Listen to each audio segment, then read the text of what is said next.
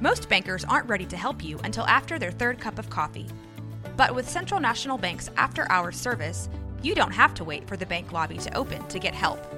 You can contact us from 6 to 8:30 in the morning or from 5 to 10 in the evening, and we'll connect you to a real, live, local person who can answer questions and fix problems 7 days a week. Bank different. Bank Central. Central National Bank. Member FDIC. This is a Rogue Media Network podcast. This episode is sponsored by BetterHelp.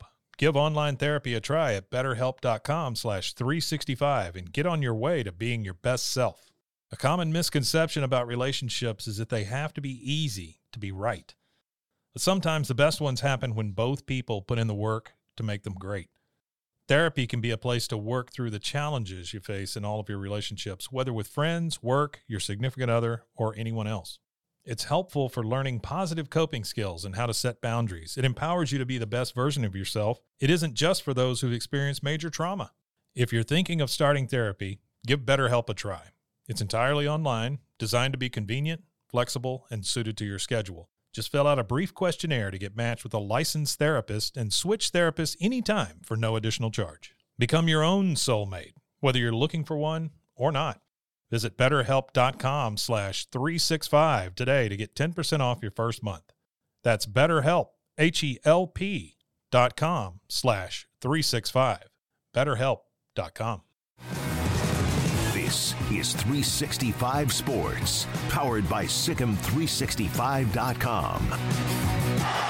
Grayson Grundhoefer, SicEm365.com joins us now. And Grayson, uh, yesterday announced that the coaches are working on some adjustments to the recruiting calendar uh, that would um, at least uh, move the early signing day up uh, until the first week in December before the conference championship games and before the transfer portal officially opens. What are your thoughts on that, especially when it comes to um, roster building and the way that this will flow a lot easier than it was if this does go through. Right. I mean, I think it's a good thing. And I think, honestly, this year, it was just one of those years this year where it just became a huge talking point because of just, I just felt like there were so many more negatives about the fact that it was so late in the calendar. And it just, it really did not flow well at all. And it led to a lot of uh, problems with you know various things. I mean, whether you want to talk about tampering or if you want to talk about you know just the the calendar and just the fact that you know some kids aren't able to play in you know certain games because they're having to look to the transfer portal and things like that. So I do think moving it up makes a lot of sense. I, I think you know right now it's still an imperfect science. I don't think any of this has been completely figured out. I mean, whether you're talking the transfer portal or you know other things like NIL, obviously a lot to still figure out and adjust there, but I do think they're at least trying to make an effort to see what a you know what tweaks and what changes could uh, do and, and, see if they're positive. And I, I think in this case it, it, will end up being a positive thing for the players, the coaches, and for uh, all the programs recruiting various transfers. All right, thanks, Grayson. That's all with uh, Baylor and uh, and college sports that we've got to talk about, huh? Uh, nothing else going on with, with Baylor football this week. Um, all right, I I guess you're going to probably have a pretty lengthy response here. I guess uh, there's no way to kind of unpack this piece by piece, Grayson, because so much happened. But in the span of what, 24, 48 hours, Baylor went from having a complete football staff that had been reworked this offseason and finally settled in to suddenly having three vacancies as they lost their inside linebackers coach and also uh, their offensive line coach, who they just hired, and Chris Kapilovic, both to Alabama, uh, and then also lost Dennis Johnson, their D line coach, to the Baltimore Ravens. So uh, three guys gone in the span of a day or so. They're now two thirds of the way through the hires, though. Jamar Chaney, we learned uh, late last night uh, into this morning from Western Kentucky, will take over inside linebackers, and Mason Miller from Tarleton State taking over the O line. So that leaves just the D line. So there's the stage set up, man. However, you want to unpack all that, what are your thoughts on these sudden departures and how Aranda and company have responded and what all this means in the long run?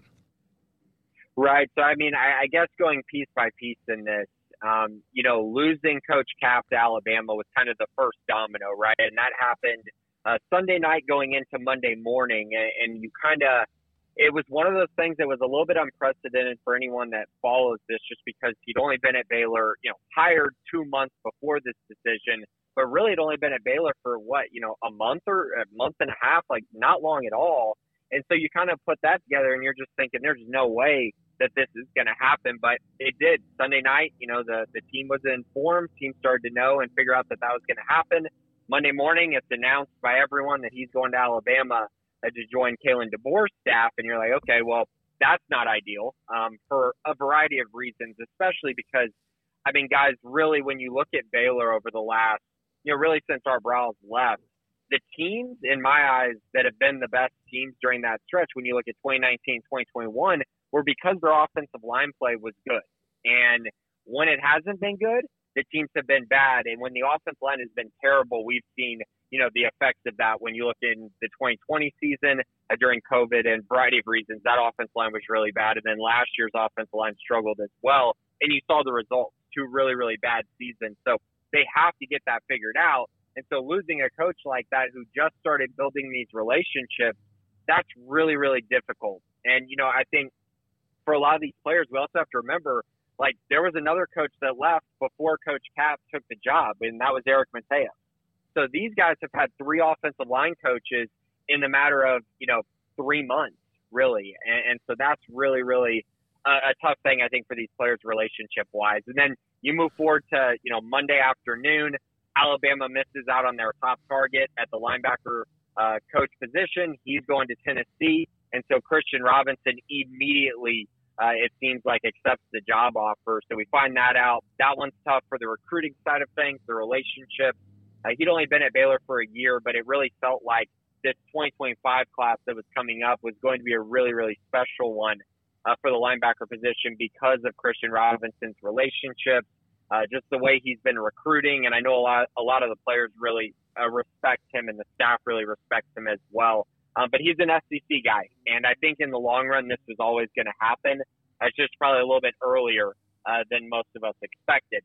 And then you fast forward to the Dennis Johnson thing, and you know, from a, you know, we just talked about Christian Robinson was at Baylor for a year. Coach Cap was at Baylor for two months, but Dennis Johnson was really a staple uh, for this program on the defensive line and a guy that a lot of these players respected. A lot of these players just, you know, really, really had a great relationship with him. Um, and I would say that he's done a really good job. I think this past year, um, you know, was tough. You know, the veterans didn't quite live up to the, the expectations.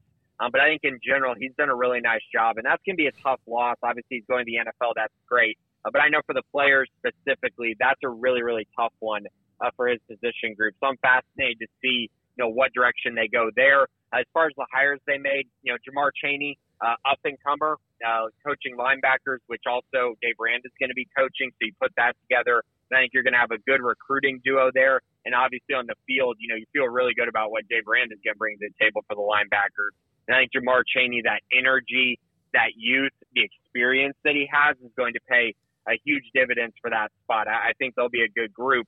And then offensive line, you mentioned Mason Miller uh, getting the job. He's got a lot of experience in the spread air raid scheme with his time with Mike Leach. And so I, I'm very intrigued to see how that works out. But in general, he's got a lot of experience in this kind of offense, more experience than Coach Cap did. Um, so who knows? I, I think that it could be a really, really good fit. Uh, obviously, you're not getting your top guy because he just left Alabama. But I do think you look at the resume, you look at the track record, and I think I feel pretty good that Mason Miller is going to put together a, competent, if not really good, offensive line going into the spring and, and, of course, the 2024 season. Grayson, um, on it, like I guess I, I, guess the negative part of this would be that you're kind of going along here. It's almost March. You've got spring coming up, and you've got to you know integrate these guys into the staff pretty quickly. Do you think that that will at least make it a little bit of a bumpier ride as spring football goes on? I mean, I think it's going to be a spring of adjustment, and I think that it's going to be a spring of learning a lot of new things. And I, I think that, you know, I, I, I do believe that you know Jake Spavital and Dave Aranda, uh, Jake on the offensive side and Dave Aranda on the defensive side, probably already have everything kind of set for what they want to do and what they want to be about at various positions going into the spring. And so I'm pretty sure that the coaches that they hire here are kind of going, kind of, I think they know that. And so I think the good news is I think the coach and the players are going to be on the same page when it comes to what they're going to try to get done on the field going into spring ball. And I think that's key. Now, the relationship side of things, that's going to take time, and it always does. You know, you're not just going to be able to walk into a room and immediately, you know, you have everyone's trust, everyone believes in you, everyone um, excited to play for you. That takes time, and that's going to be something that uh, is going to be earned and it's going to grow throughout spring football. But I do think spring is the perfect time for that. And we see these kind of hires happen very often where guys come in in the spring and they go in and, and then build a good relationship, and that translates into the summer and fall.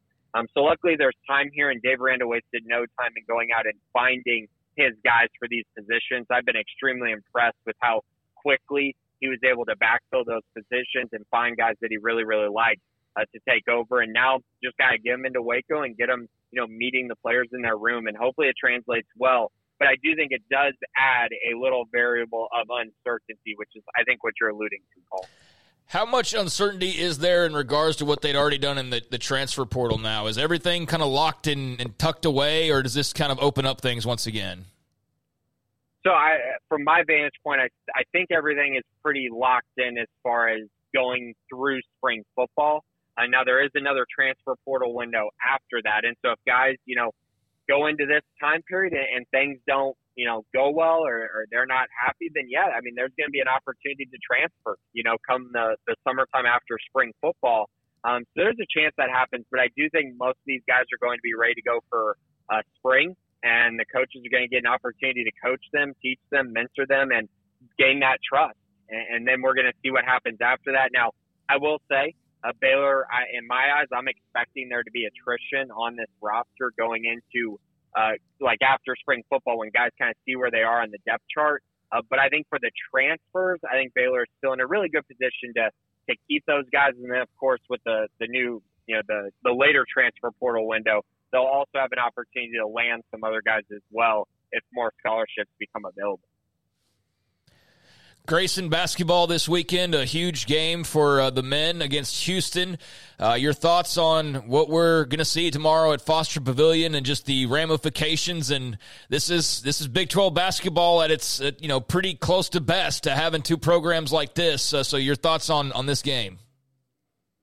I mean, it's a great bounce back moment uh, for Baylor here. They they really I, they lost the game that I felt like was very winnable against BYU, and it really came down to just uh, in my eyes, there was just a little bit of a lack of focus and a lack of sticking to the game plan, and you especially saw it on the defensive side. I mean, the amount of backdoor cuts that BYU scored layups on was just pretty inexcusable. It's not something you see from a Scott Drew defense ever, and it happened over and over again. BYU just basically shot uncontested threes and layups, and that's kind of just that was their game plan, and they made enough of them to beat Baylor. But I think the Bears are going to have to come out with a lot more focus because they're about to face a team um, that is really, really gritty, really, really physical, and they're going to get up and they're going to make Baylor beat them.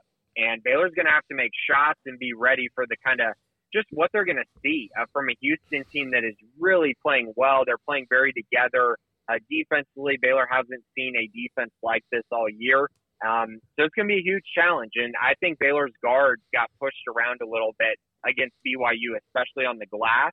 And I can tell you right now, if they allow that against Houston, more of the same is going to happen because that, I mean, that just all of those players on that team are extremely physical. They play extremely hard. They're going to offensive rebound. They're going to attack the glass, and Baylor's got to be quicker to the basketball. So I'm curious to see how Scott Drew adjusts uh, this week, but it is big time basketball, and it's a game that uh, Baylor should really, really want to win. It could help their tournament resume, and also continue to give them at least an opportunity to win the Big 12, even though uh, that looks far more unlikely after the loss in Provo. Uh, it, it, looks far more unlikely. Like no matter what happens with Houston, like they can lose a game here and then they win four in a row.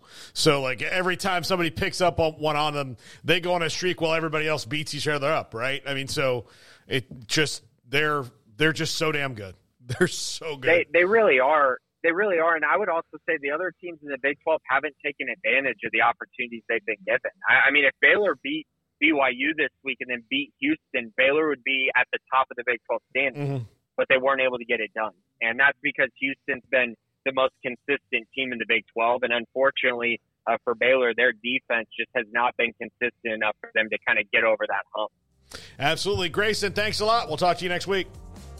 Thanks, guys. Appreciate it.